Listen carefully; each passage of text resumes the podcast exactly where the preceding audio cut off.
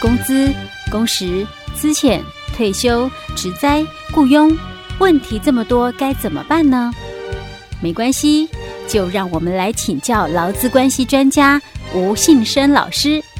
欢迎收听，老师帮帮忙。老师，老师，最帅气的老师，你长这么高要做什么？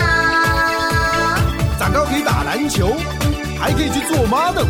其实只要营养均衡，不挑嘴，以后你们一定会长得又高又健康啦！哈哈哈。谢谢。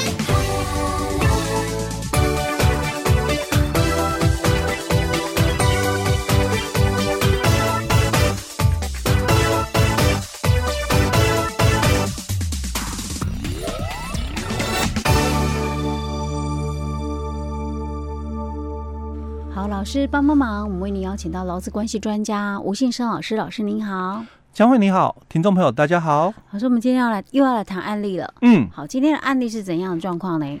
今天我们来谈一个在实务上哦常遇到的哦。嗯，当然后面哦我们要从这个案例里面哦探讨很多的相关的一个问题了哦。好，所以这是一个比较呃、嗯、很多的一个连贯的一个分享，会。衍生很多的，哎，对，很多的一个问题，管理上实务的一个部分哦。好，好，那我们来看一下哦，题目的一个部分哦，大概就是这个。公司的这个员工了哦，那这个公司哦，他有帮他所属的员工哦，依法哦办理这个劳工保险的这个投保哦。当然，这个强强调的是大家都足额投保。嗯，那因为有这个风险的关系，嗯，哦，所以另外公司也帮员工投保了这个商业保险。嗯，当然这个保费哦都是全部由这个公司哦来做负担。嗯哼。好，那因为这个员工哦、呃，在工作的时候哦，嗯、这个发生职业灾害，嗯，所以哦，员这个员工又有一段时间啊，嗯，哦、呃，他是这个不能工作的，是。在医疗期间哦。嗯、那因为公司哦也帮员工哦，就也申请了这个保险的一个给付哦，嗯、跟我们这个劳保的这个给付哦，因为我们的劳保大概。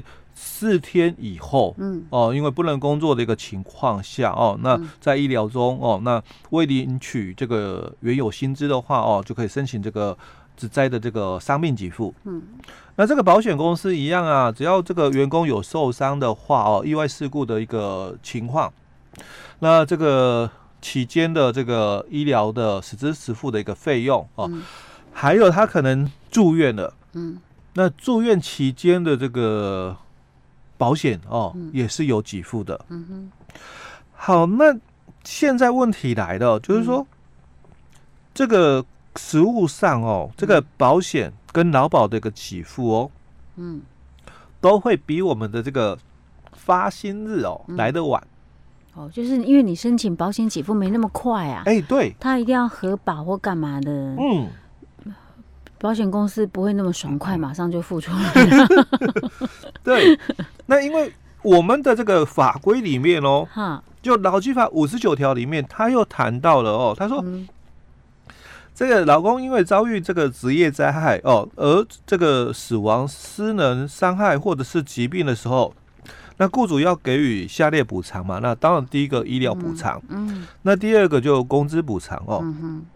那他又讲了哦，因为同一事故，那依照我们劳保条例或者是其他法令的规定啊，已经由雇主哦支付这个费用补偿的话，雇主哦、嗯、可以抵充。嗯，那现在问题来喽。哦，所以我们的问题就是，嗯、保险公司钱不会那么早付。哎，对。可是公司已经到了发薪日了。嗯。公司要不要先发发给？哎，对。然后后面再扣回来，哎，对，或者后面再跟他要回来，对，或者是我可不可以哦？因为我我等到保险公司下来再给你吗？应该不行吧？哎，或者是因为我们劳保，他这个嗯，第一年不是有给百分之七十吗？嗯，哦，那后面再给百分之这个五十，第二年嘛，对不对？所以我可不可以先把这个，就是说评估过了，嗯，哦，所以我可能呐，哦。我我发薪日我就算了一下，可能这个一开始因为这个劳保比较确定嘛，哦，那这个呃我就先只付这个百分之三十的一个部分哦。那你的这个医疗费啊，就百分之三十我应该付的那个部分，对对，我应该付的我先付哦。或者是我也算了一下，说，哎，那百分之三十，那我有这个商业保险嘛？嗯，那但是不是有可以算得出来更清楚？因为你你住院几天出院了哦，那这个保险公司会给多少，也应该很清楚才对哦。那我可不可以也就是说先扣掉了之后，嗯，哦，那所以不足的部分哦，哦，我我我再来给予啊？应该不可以这样吧？因因为这个在实物上会产生一个很大的一个争议点哦，就是说，假如你这个受伤的期间，嗯，不是很长的话，嗯，啊，那有可能会发生一个问题，就那员工他可能这个。恢复了这个工作能力以后哦，嗯、因为这个工作太危险，嗯，他就不做了。哎、欸，他可能他不做了。哦，哦，那我这个发薪日哦，哦，我可能又把这个工资补偿费用我给了你。嗯。哦，但是你你可能这个领到的这个薪水发薪日之后哦，领完了没有几天，你应该可以恢复工作了哦，结果你却不来了，嗯，因为你觉得太危险，是。哦，那那我怎么去就是说再把这个款项哦，这个扣抵回来？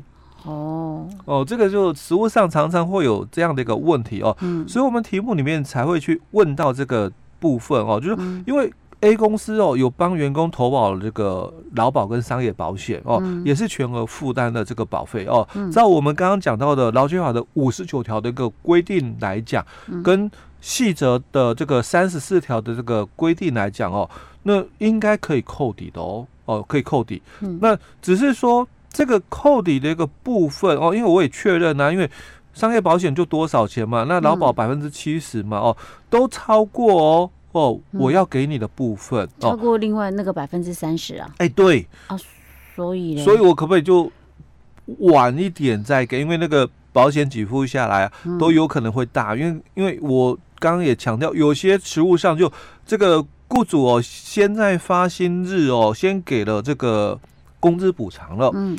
那保险的理赔金也下来了哦，嗯、那也拿个拿给了这个职灾劳工，嗯，那后面的那个劳保给付哦，申请又也下来了哦，呃，照道理讲哦，应该是要扣抵返还，嗯。哦，但是因为你这个职灾劳工觉得说哇太危险了，嗯，不想干，不想干了哦，所以他就离职了，哦，那这样的一个情况会造成哦，那公司哦就也很困扰了，因为我这个。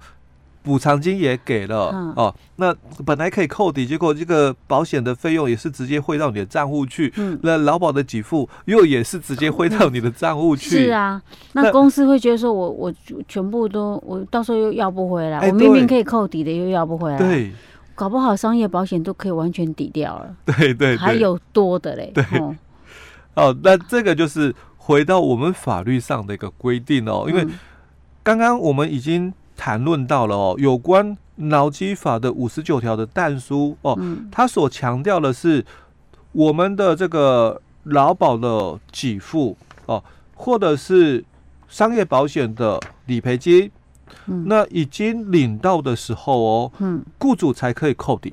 所以他不可以说我我我先 哎、欸，对，他是不可以先扣的，因为他这里是已经强调是这一段了哦。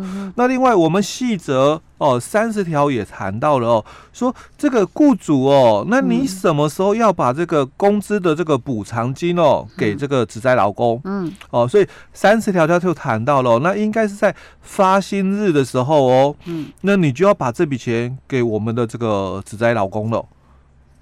所以你发薪日到了哦，嗯、我们的这个原领工资哦是多少？嗯、那再乘上我们这一段这个受伤期间的这个天数哦，嗯、那这个就是你要发给的这个工资补偿金、嗯、哦。那到了这个发薪日的时候哦，那照道理讲哦，那你就要先给人家哦，所以他不可以说我现在保险还没领到，所以到时候哎对，再领不行，对，而且因为。五十九条已经先讲这样了哦，嗯、那我们再来看细则的部分哦，它也是三十四条也谈到了哦，就是说这个劳基法五十九条所讲的同一事故哦，那依照我们的劳保或者是其他法律的规定哦，已经由雇主支付保费哦，那补偿的话哦，你雇主哦，你才可以来抵充。那我们现在是保费付了，嗯，劳保的保费，雇主每个月都有付哦。那商业保险的保费一样，雇主可能在一开始筹承保的时候，可能就付了，但这个它只是符合我们法规里面的前段哦，由雇主支付费用，嗯，但是补偿哦。就理赔金，嗯，还没拿到，嗯哼，哦，所以他这里就强调了，如果拿到的话，那你再去抵充，嗯，所以意思也是一定要是拿要拿到之后才能够，哎，才能够抵充，所以都不能够事先就，哎，不能事先的哦，那这下麻烦了，要跟老公要回来那个钱就麻烦，哎，对，所以你要事先约定，你们可以事先约定好，就是说，嗯，你这个只在老公哦，你领了这个。劳保的这个给付了，嗯，或者是你领到的这个商业保险的这个保险金了，嗯，好，那差额的部分，多出多余的多出来的一个部分了哦，嗯，你应该还我这个公司哦，因为我可能已经先把你的这个原领工资，嗯，我已经补偿给你了哦，但是因为法规里面是讲说我可以主张扣抵哦，所以当。这个保险的理赔金，或者是我们的劳保的这个给付啊，它是大于哦哦，我要给你的部分的话，当然我之前所给你的这个工资补偿金，你都应该要返还给我哦。那当然，保险有多出来的部分，那可能就是。给你的福利，嗯、哦，因为我只能扣抵掉嘛，那所以他是只能扣抵掉那个劳保部分，对不对？他是只能扣抵我已经给你的地方。哦哦，比如说我们工资补偿我已经付了三万块了，好，那现在保险跟理赔金下来了，嗯、哦，就我们讲保险的理赔金跟这个劳保给付下来了，嗯、好，可能金额合计四万块，嗯，当然我也是只能就我给你的补偿金三万，我要求返还，嗯哼，哦，当然。理赔金多的一万块嘛，那就是你的，哎，那就是你的了哦。那这个是可以由劳资双方哦，在这个发薪日的之前啊，哦，或者是发薪日已经给了哦，那当下先写好这个约定书。OK，哦，这个是老师啊，实物上也是这样做。哎，实物上当然。不一定了，很多都是干脆直接给就给了，就给双份的啦，对不对哈？好，甚至这个是比较好一点的哦。那当然也有一些就是最后再一并处理哦，也是有没有在发薪日给的？哎，对哦，这个也是有，实务上可是这样是有问题。哎，这样子有点争议性的哦。好，那接着我们就来衍生第二个问题。刚刚讲这个是职灾哦，我们讲工伤病假的哦。那还有一种是普通病假的哦。普通病假，老师我们要讲一小段吗？哎，对，也是要讲一小段。那我们下一集再跟大家分享。好。